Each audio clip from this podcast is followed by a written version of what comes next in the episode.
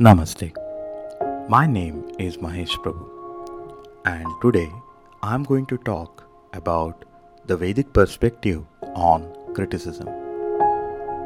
Let me start with a tale from my book Rishi Tales one. The old king on his deathbed told his son, "My boy, be good and do good, and never disregard our minister's comments or suggestions." After the death of the king, the prince ascended the throne.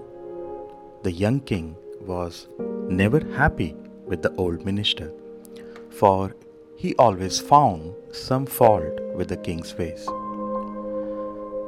The young king bore the minister's criticism patiently for five years, but one day he could hold back no longer and burst out in open court. "Old man, don't you ever find any virtue in me?"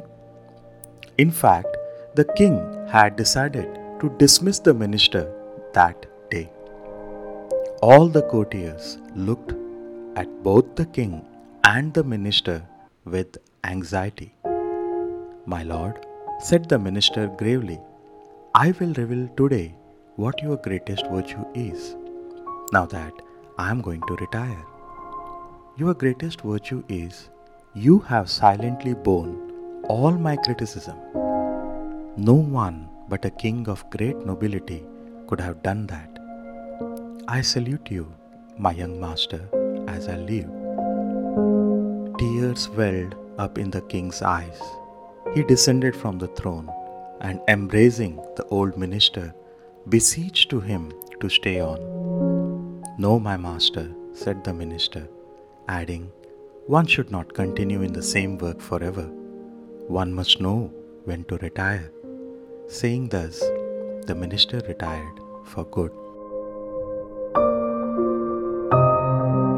This is just one of many tales from ancient Vedic India, which speaks subtly yet impactfully the virtue of handing as well as handling criticism.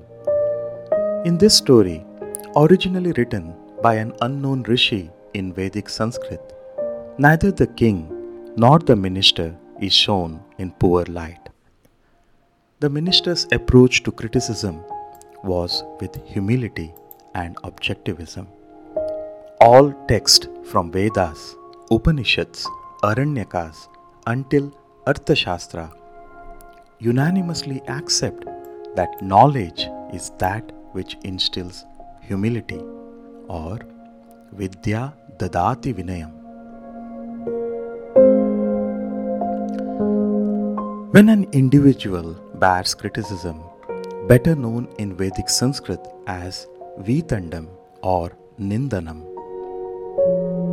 with serenity of mind, he or she was regarded as Panditam, or a wise person, giving, accepting, as well as understanding criticism was considered as the hallmark of learning, civility, nobility, as well as wisdom in Vedic India. For example, read the following shloka from Niti Shastra: "Dhrithi Kshama Damaha Asteyam Shaucha Mindriya Nigraha Dhehi Vidya, Satya Krodho Dashakam Dharma Lakshanam," meaning contentment, forgiveness, self-control, abstention from unrighteous appropriation of anything, purity, control of senses, knowledge, truthfulness, abstention from anger, and peace of mind are ten qualities of an individual established in dharma.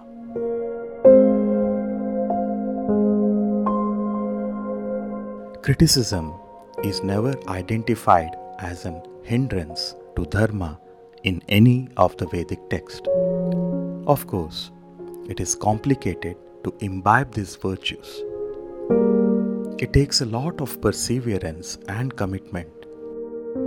The following shloka reads: "Kaga cheshta bako dhyanam swanetra tathayvacha, swalpa hari grihatyagi Vidyarthinaha panchalakshanaha. Meaning, perseverance of a crow, concentration of a crane, sleeping like a dog, eating frugally, and being ready to even sacrifice one's home for knowledge. These are the five virtues of a person deserving wisdom must possess. Rishis have always emphasized the crucial difference between knowing, understanding, and realizing. You may know about something, but may not necessarily understand it. Even if you understand something, you may not realize it. For example, everyone knows about the importance of money, but not many understand how to earn it enough, increase or sustain it. Most of them who do as a result of the lack of realization does not reap happiness from it. Learning does not happen in a set period or a specific location. Vedic Rishis have always emphasized the crucial difference between knowing, understanding, and realizing. You may know about something, but may not necessarily understand it. Even if you understand something, you may not realize it. For example, everyone knows about the importance of money, but not many understand how to earn it enough, increase it or sustain it. Most of them who do, as a result of the lack of realization, does not reap happiness from it. Humility and forgiveness, which enable us to hand or handle criticism effectively, are no more heralded as virtues in the world we are living in today. Humility is often identified with weakness. It is considered as an escape from one's ability to confront a formidable adversary or to face tough circumstances. Such a perspective is not new. People with limited knowledge and bloated ego often have such silly views across all times. As Vidura says in Mahabharata, "Ekah shamavatam dosho dvitiyo nopalabhyate yadena kshamaya yuktama shaktam manyate janaha so asya dosho Namantavyaha kshama hi paramam balam kshama guno hi shaktanam shaktanam bhushanam tatha." There is only one defect with people of humility. People consider them to be weak. Such perceptions of people, however, must seldom be taken into consideration. For humility is a virtue of the weak and an ornament of the strong. According to modern English dictionary, criticism is the expression of someone or something on the basis of perceived faults or mistake. Unjust criticism is criticism that is not just or lacking in justice or fairness. It is something that is unfaithful and dishonest. Positive criticism is a criticism that is well meant or mentioned in a positive way. And yet, the very word criticism today is often used loosely and often confused with abuse. As a result, most people in the civilized as well as uncivilized world abhor criticism and reserve it exclusively for their adversaries and enemies. Unfortunately, even the modern-day psychologists have a negative view of criticism in all its forms. Most even confuse observation and suggestion as criticism. For them, criticism is detrimental character of a sad mind, According to most psychologists, criticism is an absolute failure at getting positive behavior change. Most researchers in psychology have declared that short-term gain from a criticism builds certain resentment down the line. Also, they strongly believe that criticism fails because it embodies two of the things that the human beings hate the most. It calls for submission, and we hate to submit, and it devalues, and we hate to be devalued. Vedic Sanskrit word for criticism was ninda. The criticizer is nindak, whereas vininda and vinindak stand for unjust criticism and unjust criticizer, respectively. Interestingly, in the languages that followed Vedic Sanskrit, the very word ninda is synonymous with vininda. In most Indic languages, ninda is unjust, unwise, and is often incorrectly defined as adharmic or against dharma. According to the Vedic rishis, the problem is not with criticism but with our ahankara or ego. What if our adversary is to criticize us with abuse but also say a few facts along?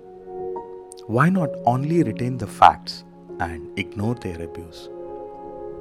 It is incorrect to assume that someone says something and we felt bad. We feel bad because of our attachment to our sense of ego, which in turn lead us to ignore the truth in their words by holding on to their abusers with undeserving emotions. Paravacheshu nipunaha sarvo bhavati sarvada atmavachyam na jananti janannapi vimuhyati.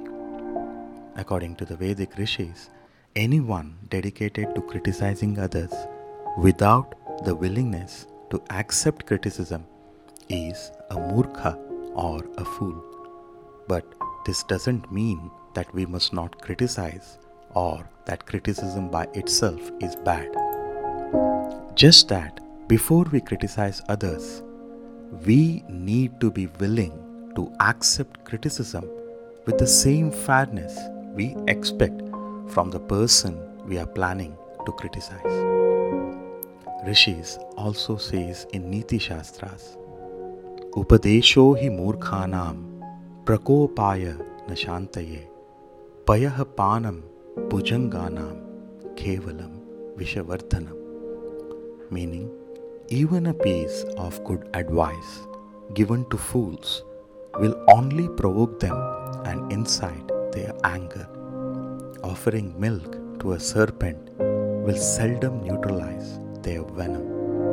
So, it is important that we do not criticize the fools, for they will never be able to get it, even if you use the nicest words. Before we give criticism, we must be sure that we present it in a way that is free from abuses and with truth and facts to the best of our knowledge. And should our assumed truth or facts be proved wrong, we must, with humility, accept and thank that person without a shred of ego. Here is another important shloka from Niti Shastra. Satyam bruyat, priyam bruyat, na bruyat satyam apriyam, Priyam-chanan-ritam-bruyad-ekaha-dharmo-sanatana. Meaning, speak the truth in such a way that it should be fair. Never speak that assumed truth unfairly. Never speak untruth, even though it might be pleasant. This is the path of the perennial dharma. Most people often find faults with people they hate, meat, work, and even love. There is no way for a person to be perfect. To expect perfection in the mundane world is silly. In the following shloka, the Rishi says, Kasya dosha kule nasti, Vyadhina kona chapiditaha, Vyasanam kenana praptam, Kasya saukhyam nirantaram, meaning, which family is without fault? Who has not suffered an ailment? Who is bereft of vice? And whose happiness is everlasting? So, if you are finding fault with someone else's family, don't be angry if someone finds the same fault in your family. If you are trying to criticize someone for an ailment resulting from carelessness, make sure you are not doing the same. Before you criticize others about their vice, make sure you have none. Before you start criticizing others for going through a painful period, bear in mind that pain and pleasure are always transient in everyone's life. Pranam.